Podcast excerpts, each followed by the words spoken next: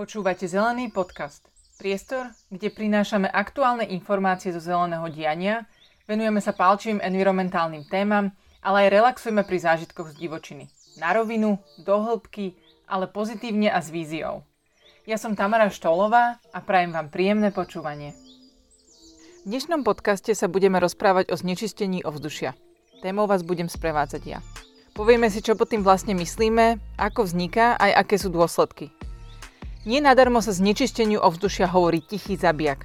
Táto téma medzi ľuďmi rezonuje málo, no v skutočnosti má v rámci hrozieb životného prostredia práve ovzdušie na svedomí najviac obetí. Máme čo robiť, tak poďme hneď na to.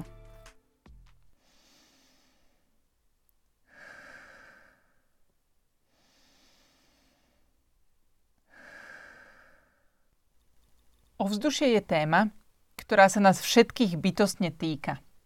Vzduch predsa zdieľame a dýchať musí každý. No znečistenie vo vzduši je väčšinou neviditeľné, nevnímame ho a dôsledky v podobe zhoršeného zdravia prichádzajú pomaly. Aj kvalita života sa znižuje nebadane. A ja som sa k tejto téme dostala pred rokmi tak trochu náhodou. Bývam blízko priemyselnej zóny, kde z hodou okolností to znečistenie vidieť aj cítiť. Je to vlastne šťastie. Mojou motiváciou bol spočiatku fakt, že si nemôžem ísť zabehať kedy chcem a kam chcem. A že v určité dni jednoducho nemôžem vetrať, lebo vonku hrozne smrdí. No ako som sa do témy dostávala viac, prišla obava o zdravie mňa aj mojej rodiny. A túto moju motiváciu postupne ďalšie vedomosti a skúsenosti len zosilňovali.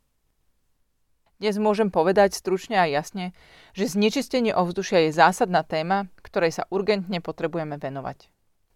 Ročne má na Slovensku na svedomí viac ako 5400 predčasných umrtí. Ak si to chcete predstaviť, tak je to viac ako v dôsledku automobilových nehôd aj pitia alkoholu dokopy. Je to zároveň v Európskej únii celej Európskej únii vyhlásené za najväčšie environmentálne riziko pre zdravie ľudí. To znamená, to znečistené ovzdušie je úplná topka. Možno ste v poslednej dobe zachytili informáciu, že hmla, ktorú v tieto dni zažívame, nie je len taká obyčajná hmla. V skutočnosti ide o vlhkosť, ktorá sa navezuje na prachové častice vo vzduši. Tie sú síce veľmi malé, ale o to škodlivejšie. Chcete vedieť, aké je aktuálne znečistenie ovzdušia? Na svojom Instagramovom účte Tamara Stohlova spúšťam od decembra pravidelné a zrozumiteľné spravodajstvo o ovzduší a tiež odporúčania, ako sa v daný deň chrániť. Vo všeobecnosti do, do súčasnosti Slovensko robilo relatívne málo v tejto problematike, aj povedomie je nízke. Mám takú, taký príbeh môjho kamaráta, ktorý podľa mňa pekne ilustruje uh, tento problém a to nízke povedomie. Tento môj kamarát bývali tú dobu v Číne. A keď prišiel do Číny, tak nabehol na zvyk, ktorý tam ľudia majú. A to znamená, nainštaloval si aplikáciu, ktorá oznamuje stupeň znečistenia ovzdušia a riadil sa opatreniami, ktoré z toho vyplývajú. To znamená, napríklad nosil to antismogové rúško. Totiž v Číne je povedomie veľmi vysoké, to znamená, že ľudia prispôsobili tomu sp- svoje správanie a chránia sa. No a tento môj kamarát, keď sa vrátil z tej Číny, tak si tú aplikáciu nechal nainštalovanú. Tá aplikácia funguje tak, že teda keď ju otvoríte, na základe lokality vám vyhodí dáta aj pre, pre tú vašu danú lokalitu. No a zistil, že aj na Slovensku máme chvíle, keď by si ľudia v Číne nasadili rúško. To znamená, máme tu tak znečistené ovzdušie v niektorých obdobiach, že je to skutočný problém, ktorý v krajinách, kde to povedomie je väčšie a vyššie, by brali vážne a chránili by sa, ale my to nerobíme, pretože vlastne netušíme, že je to problém. Treba si povedať, že toto aj oficiálnou cestou uznala Európska únia. V roku 2014 bol, myslím, začatý proti Slovenskej republike tzv. infringement a v roku 2018 sme sa na, tak povediac, na poslednú chvíľu ochlb minuli žalobe, oficiálnej žalobe. No a podľa mojich informácií sa to nestalo preto, že by nejak rapidne m, zásadne stúpla kvalita ovzdušia, ale preto, že neboli k dispozícii dáta Uh, jednoducho väčšina meracích staníc mala v tom čase také veľké výpadky, že neboli spolahlivé dáta, na základe ktorých by sa dalo rozhodnúť o tom, že vlastne aký je stav a tak sa tá žaloba nepodala. Takisto veľmi aktuálna téma, ktorá by mala nám m, to, tú dôležitosť znečisteného ovzdušia uh, zvyšovať, je pandémia, ktorej v súčasnosti čelíme.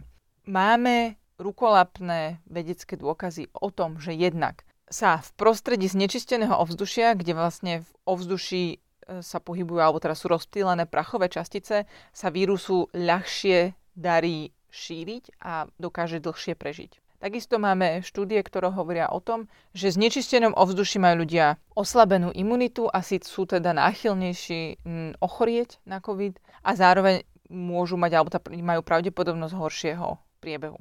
Možno si hovoríte, že veď dobre, ale či to nie je problém na jednej strane aj tých rozvojových krajín, kde je znečistujúci priemysel, ale aj celej tej západnej Európy, lebo však všetci žijeme tak nejako podobne. No práve ten problém je, že najhoršie ovzdušie v Európe má práve, majú práve krajiny V4, najmä Česko, Poľsko a aj Slovensko. Slovensko konkrétne má tretie najvyššie znečistenie PM časticami, o ktorých si neskôr povieme a to je vlastne tie, práve tie PM častice sú to, čo nás najviac trápi momentálne v súvislosti so zdravím.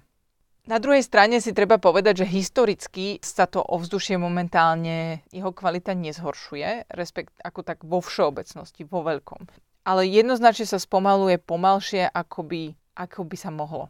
Totiž e, zásadným spôsobom sa, sa je možnosť, alebo teraz sa zlepšili emisie a znečistenie ovzdušia z priemyslu, aj vďaka reguláciám, ktoré k nám prichádzali z Európskej únie. Takisto sa zlepšujú technológie napríklad na vykurovanie, ktoré sú jedným zo zdrojov znečistenia ovzdušia. Problém je, že či si vlastne ľudia môžu dovoliť tieto technológie nahrádzať takým tempom, ako E, by bolo najlepšie pre naše zdravie. Ale dôležité je, že tie technológie existujú. Na druhej strane máme problém s tým na Slovensku, že podiel automobilovej dopravy sa neustále zvyšuje. Za 10 rokov miera automobilizácie na Slovensku narastla o 46% A samozrejme to spôsobuje aj iné problémy mimo samotného znečistenia ovzdušia, dopravné zápchy, kolaps, parkovania a tak ďalej, zaberanie verejného priestoru. Asi si to viete predstaviť. No a ďalším zhoršujúcim faktorom je klíma, e, ktorá vlastne niektoré faktory, ktoré prispievajú k znečisteniu ovzdušia, e, napríklad tak špecifické, špecifická smogová situácia býva v lete počas dlhotrvajúcich horúčav. My keď máme vlastne vďaka klimatickej zmene väčšiu intenzitu tých období horúčav, tak reálne máme väčší problém aj so znečistením ovzdušia.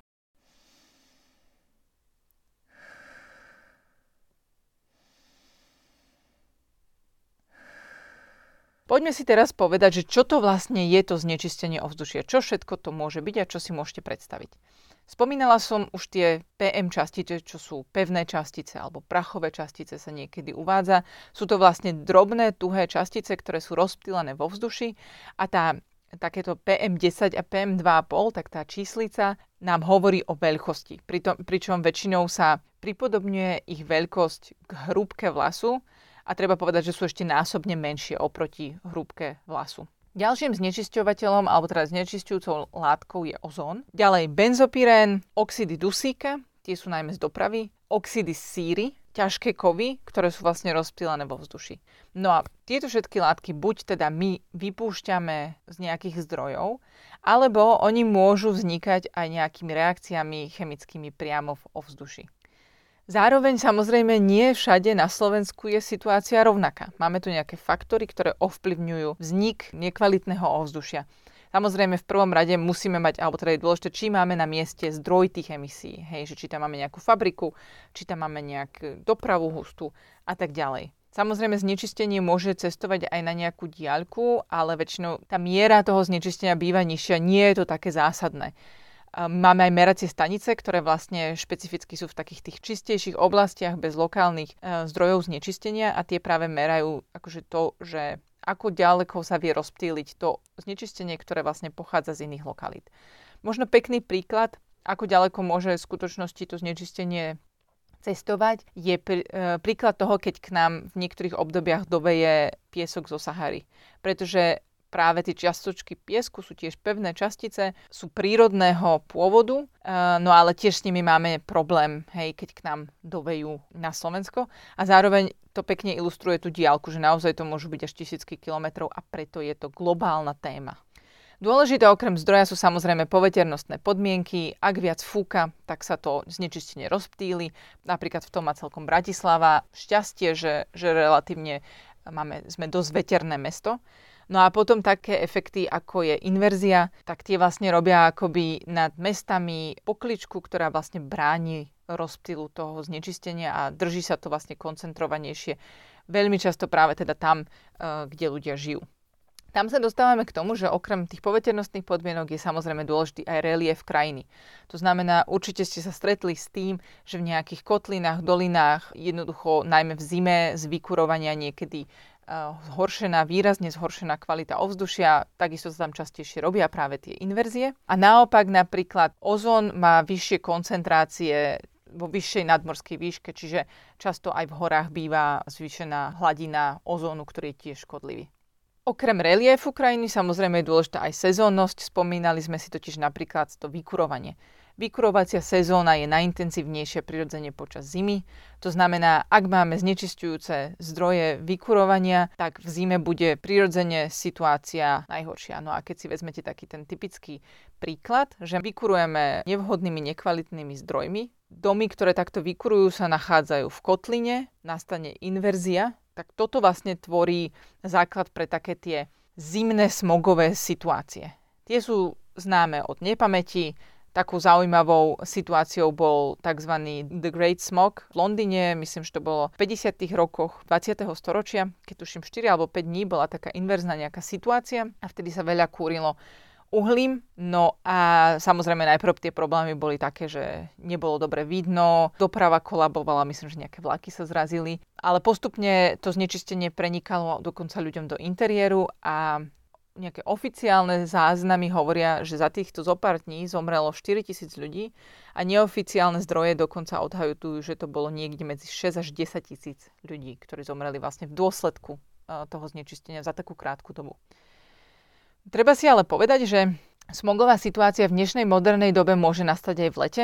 Túto letnú smogovú situáciu spôsobuje ozon, o ktorom sme si už hovorili, ktorý v podstate vzniká takými dvoma vplyvmi, to je keď je dlho relatívne dosť vysoké teploty, sú aj sucho, ak sa to zmieša, tak povediac, s dopravou, najmä s oxidmi dusíka, ktoré vlastne z dopravy sa produkujú, tak môže vzniknúť ozonová smogová situácia. Ozon je rovnako dráždivý, môže spôsobovať migrény, takže takisto je to problém a je to práve taký ten problém moderných miest v lete, hej, kde naozaj ten smog takisto vidno, je taký, taký hnedkasto oranžový a nad tým mestom ho jednoducho je možné rozoznať. A máme s tým problém napríklad aj v Bratislave je z tohto zjavné, že tá kvalita nie je rovnaká všade. Samozrejme uznáva tu nejakým spôsobom aj štát a tie územia s najhorším, najhoršou kvalitou ovzdušia sa nazývajú tzv. oblasti riadenia, riadenia kvality ovzdušia. V súčasnosti je to myslím 11 miest, bolo ich 12, ale myslím si, že jedno z toho sa vlastne akože zlepšila tá situácia. No a pre tieto miesta totiž ide o to, že my si uvedomujeme, že tá kvalita tam môže byť v nejakých intervaloch horšia alebo nejako aj trvácnejšie. No a Vypracovávajú sa potom špeciálne programy na zlepšenie tej kvality. To znamená, že my sa s tým neuspokojíme, ale hľadáme cesty, ako to zlepšiť. No a zároveň také krátkodobé riešenie je vlastne tzv. smogový varovný systém, ktorý vlastne doplňa ten akčný plán aj do budúcna a pomáha ľuďom chrániť sa už dnes. Takto povedzme si najprv, že mm, čo sú tie oblasti. Buď to bývajú veľké mesta, je to napríklad Bratislava, Trnava, Žilina. Bývajú to miesta, ktoré sú presne v tým, tým horopisom, to znamená v nejakých kotlinách. Bývajú tam miesta, kde sú vlastne veľké fabriky, napríklad je tam Jelšava, ktorá má relatívne malé mesto, dnes už dosť vyľudnené, ale stále je tam veľký zdroj znečistenia, eh, je tam proste fabrika. A takisto napríklad Veľká Ida, rovno pri Košiciach je, je najbližšia obec pri US Steel Košice, čo je veľký znečisťovateľ, takže aj tam Hej, máme túto oblasť riadenia kvality ovzdušia. Za seba poviem, že na papieri pekný systém, myslím si, že zatiaľ nefunguje tak, ako by sme potrebovali, pretože ja bývam napríklad v Bratislave a kým som sa nezačala zaoberať touto problematikou o nejakom smogovom barovnom systéme, ktorý by vo mne vôbec akože spôsobil tú pauzu alebo výkričník, že halo, teraz je zlá kvalita ovzdušia, nechoď niečo robiť, chráň sa, Také niečo pre mňa neexistovalo a to sa považujem za relatívne zodpovednú osobu. Čiže myslím si, že máme čo robiť.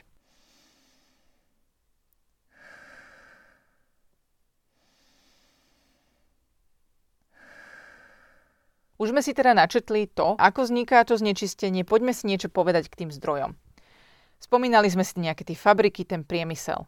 Tam je naozaj taká celkom rôznorodosť tých látok, ktoré môžu vypúšťať do veľkej miery je to zregulované európskymi smernicami, čo je vlastne teda pozitívne. Ten priemysel sa stal naozaj oproti histórii, keď sme mali v socializme ťažký priemysel, tak, tak sa stal menším znečisťovateľom a tá situácia sa zlepšuje. Na Slovensku je podľa mňa problémom stále kontrola, pretože ak nemáme dobrý kontrolný systém, tak sa niekedy ťažko dohliada na to, že či tie regulácie sú skutočne tými fabrikami jednoducho aj dodržiavané. Pretože samozrejme, aby sa tá kvalita nezhoršovala alebo naopak, aby sa zlepšovala, tak treba na to investície. A pokiaľ ten kontrolný systém a pokuty nemáme v takej míške, že to motivuje tých ľudí, ak si to môžu dovoliť, tak to uprednostia pred tou investíciou, pokiaľ naozaj ten zamestnávateľ alebo majiteľ nie je veľmi zodpovedný. Ďalším dobre známym zdrojom je doprava. To poznáme najmä z veľkých miest, z dopravných uzlov. Určite to poznajú tí z vás, ktorí niekedy, napríklad ja dochádzam na bicykli do práce v niektorých obdobiach a sama som cítila, že jednoducho nemôžem si dovoliť chodiť proste popri autách, popri cestách, len tak nechránená. Vyberám si radšej cyklotrasy, ktoré sú akože mimo, pretože ma z toho bolí hlava, mám z toho šedý sopel, naozaj zásadne cítim to znečistenie, ten smrad z tých aut, aj akože úplne len tak laicky by som povedala, že si to viem odmerať, že je to problém. No a ak si to máme tak zaradiť, tak problémom je tá vysoká miera automobilizácie, že, že tá individuálna doprava je u nás dosť zásadná Takisto je to tranzit, to znamená, ak nemáme obchvaty a ak tranzit chodí cez dediny alebo proste priamo cez mesto, tak je to problém. A potom taká čerešnička na doriešenie starý vozový park MHD. Ale tam si treba povedať, že stále keby ste mali situáciu, že máte starý autobus, 40 miest, naplníte ľuďmi, porovnáte jeho emisie so situáciou, keby tých 40 ľudí v najmodernejších spaľovacích motoroch si proste sadlo do tých 40 aut, tak ten autobus toho vyjde lepšie. Veľkým problémom na Slovensku je lokálne kúrenie. Je to problém kvôli materiálu, alebo teda zdroju, zdrojom, ktoré pálime. Naozaj treba si povedať, že tá situácia je v niektorých lokalitách taká, že ľudia naozaj spaľujú aj odpad, šetria tým vlastne peniaze za odvoz odpadu a nemusia vlastne nakupovať nejaké suroviny na spaľovanie a ak si zároveň nie sú vedomí toho ohrozenia zdravia, ktoré je obrovské v takomto prípade, tak aj toto je tá najextrémnejšia situácia. Sú miesta, kde sa stále kúri uhlím, to je také dobre známy prípad takého znečistujúceho e, materiálu. No ale problémom, čo by ste sa možno čudovali, je aj nekvalitné a mokré drevo. Jednoducho drevo by malo naozaj schnúť aspoň 2 roky, aby z neho vlhkosť odišla, bude mať väčšiu výhrevnosť a bude kvalitnejšie, e, efektívnejšie horieť a jednoducho ne, nevytvára potom toľko spalín. Okrem samotného materiálu je samozrejme dôležité, aké máme zariadenie. Ak máme krp, či je proste uspôsobený na ten náš špecifický, e, tú špecifickú situáciu, ktorú máme doma, či je komín dosť dlhý a tak ďalej, či je tam dostatočné to, ten ťah. Samozrejme, ľudia stále kúria pevnými, pevným palivom aj pomocou kotlov. A tieto kotle sú často veľmi staré. To znamená, že akože naozaj tam to porovnanie tých dnešných moderných kotlov vedia oveľa spolahlivejšie, efektívnejšie s menšími emisiami týchto znečistujúcich látok kúriť. No a ešte taká úplne e, drobno sa to môže stať, ale je to dôležitá vec. Nie každý vie dobre ten spôsob, ako treba zapaľovať. Napríklad fakt, že keď si vezmete ten krp, tak jednoducho treba, aby to horenie nastalo čo najrýchlejšie, aby sme mali jasný plameň, aby to netlelo, pretože vtedy naozaj sa tvoria iné tie, tie emisie znečistujúcich látok a je to väčší problém takým málo známym, uh, málo známym zdrojom znečistenia ovzdušia je, ovzdušia je poľnohospodárstvo. Môžeme si povedať, že v poľnohospodárstve samozrejme sú problém aj nejaké syntetické hnojiva, ale najväčší problém je vlastne intenzívna živočíšna výroba, kde priamo v tých miestach, kde vlastne chováme tie zvieratá a ukladáme nejakú močovku, hnojovicu a tak ďalej, alebo aj potom, keď tieto látky nejakým spôsobom rozprašujeme, či už za pomoci auta, alebo aj roztrekovačov na polia, tak to všetko je veľký zdroj amoniaku napríklad. A ten amoniak, okrem toho, že má nejaké vlastnosti sám o sebe, tak je prekurzorom vzniku pémiek, to znamená, že sa vo vzduší vedia stať z neho tie pevné častice, ktoré sú v skutočnosti najväčším problémom momentálne pre naše zdravie. Možno, že to neviete mnohí, ale na Žitnom ostrove sú také intenzívne prasacie farmy a z nich sa vlastne tie exkrementy, tie tekuté, veľkými, obrovskými roztrekovačmi roztrekujú popolia, tak ako keď si zalievate trávnik. Čiže naozaj tam nie je problém, aby to reálne vzduch odvial do najbližšej dediny a je to jednoducho problém. Ďalším a posledným takým väčším zdrojom je odpad, kde si treba povedať, že na Slovensku najvýraznejší spôsob spracovania odpadu je skladkovanie. Je to najhorší spôsob, ktorý máme. No a on zároveň vytvára, okrem toho, že vytvára metán, čo je skleníkový plyn, tak vytvára aj tzv. skládkový plyn. Je to často toxický plyn, ktorý nemáme pod kontrolou, pretože tie veci sa tam miešajú medzi sebou, ani nevieme, čo je na tej skládke. A ten skládkový plyn je preukazateľne karcinogénny a je najnebezpečnejší pre ľudí, ktorí žijú v okolí asi jedného kilometra. No a samozrejme problémom, alebo teda znečistujúcim tým spôsobom spracovávania odpadu sú aj spaľovne odpadu. To je vlastne taká, by som povedala, téma sama o sebe, ktorá by sa zišla spracovať možno aj vo vlastnom podcaste.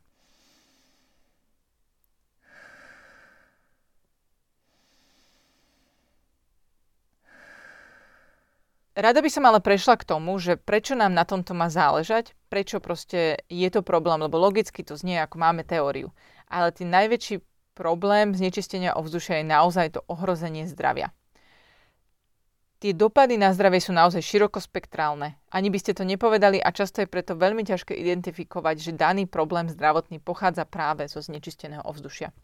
Pohybujeme sa od chorôb, ako je teda od problémov s dýchacím traktom, cez kardiovaskulárne ochorenia, ako je mŕtvica, rakoviny. Reprodukčné zdravie je zásadne ovplyvňované plodnosť, zdravie plodu, priebeh tehotenstva, hmotnosť pri narodení alebo aj predčasný pôrod. To všetko môže ovplyvniť znečistené ovzdušie. Takisto neurologické poruchy a až ten extrém je tá predčasná smrť. Tieto informácie je dobré vedieť, dobré poznať, e, najmä ak máte aj nejaké problémy, tak porozhliadnúť sa, že v akom prostredí to vlastne žijete, ale najmä je to dôležité preto, aby sme si toho boli vedomí a vyvíjali tlak na to, aby sa tá situácia zásadne zlepšila. Najdôležitejšie je to asi poznať pre rizikové skupiny, čo sú tehotné ženy, deti, starší ľudia. Táto trojica ľudí naozaj, keď je zlá situácia, skutočne je lepšie zostať doma, chrániť sa a tak ďalej. No a potom takou zaujímavou skupinou sú vlastne športovci. Mm, športovci vlastne idú športom robiť niečo dobré pre seba, ale pokiaľ idú v znečistenom ovzduši robiť, tak je to taká niekedy medvedia služba, pretože naozaj tie objemy vzduchu počas toho športu sú úplne iné, čo sa nadýchujeme a v skutočnosti sme vtedy takej zraniteľnej pozícii, čiže niekedy si treba rozmyslieť, či nevybe, nevymeniť lokalitu alebo deň. Okrem zdravia vplyva znečistenie ovzdušia aj na ekosystémy. Určite poznáte dobre známe kyslé dažde, čo nebolo nič iné ako ovzdušie, ktoré bolo vlast, e, teda znečistené ovzdušia alebo tie emisie vypustené do ovzdušia, ktoré potom spláchli z rážky a dobre poznáme prípady, keď dokázali zničiť celé lesy. No a ak by ste, ako to tak býva pri problematike životného prostredia, tak niekedy to dávame do porovnávania s ekonomikou, že Dobre, ale keď zlepšíme to životné prostredie, tak ekonomika pôjde dole. Treba si povedať, že to už definitívne pri znečistení ovzdušia a podľa môjho názoru dnes de facto, ako máme viac informácií už pri žiadnej téme, neplatí.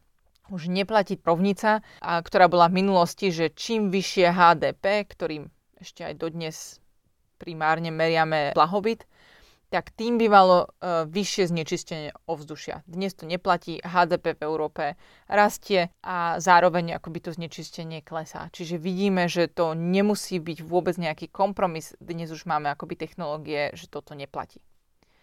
No ale celkovo si treba povedať, že všetky tie, pro, tie, tie dopady na zdravie, na ekosystémy sa odrazia reálne aj na tej ekonomike. Čo sa týka tých ekosystémov, tak v znečistenom prostredí máme horšiu úrodu na poliach, horšiu kvalitu dreva, pokiaľ ho ťažíme. No a vyplývajúce z tých zdravotných problémov máme normálne tvrdé dáta, nižšia produktivita práce, náklady na penky, náklady zdravotníctva. To sú jednoducho fakty. A napriek tomu, že riešiť znečistenie ovzdušia sa môže zdať ako náklad, tak ak ten náklad vynaložíme dnes, tak je to lepšie, je nižší, ako keby sme riešili dôsledky v budúcnosti. Čiže takýmto úvodom by som, by som rada túto tému ovzdušia, ktorá je pre mňa osobne veľmi dôležitá, načala.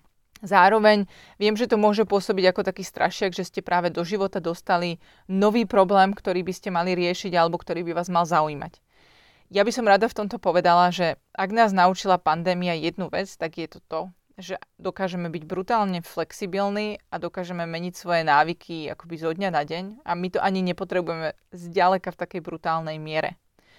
Pandémia nás zároveň naučila, že, alebo nám ukázala, že znečistenie ovzdušia sa môže rapidne zlepšiť za veľmi krátky čas, keď v mnohých mestách zmizol smog a objektívne podľa dát sa výrazne zlepšila kvalita ovzdušia.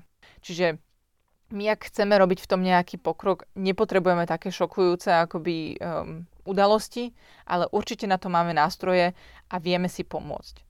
No a práve o tom, čo s tým môžeme robiť, čo by s tým mal robiť štát, ale aj každý jeden z nás, tak o tom si povieme na budúce.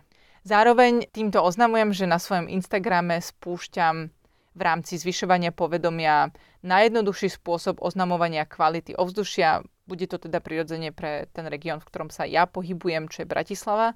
Preto, ak ma ešte nesledujete na Instagrame, tak ak vás zaujíma táto problematika, ak vás to chytilo, tak ja vám tam budem každý deň vlastne pridávať medzi stories veľmi jednoduchou formou aká je kvalita ovzdušia v ten deň a čo máme robiť. A samozrejme, mimo Bratislavy, ak bude nejaká závažná, zlá situácia, tak budem sa snažiť pokryť aj to. Ďakujem, že ste ma dnes počúvali. Dúfam, že sa vám páčil aj takýto nerozhovorový formát. Určite mi dajte feedback vedieť na sociálne siete, na Instagram, na Facebook, ako vám to vyhovuje. Budem sa veľmi tešiť a dovidenia na budúce.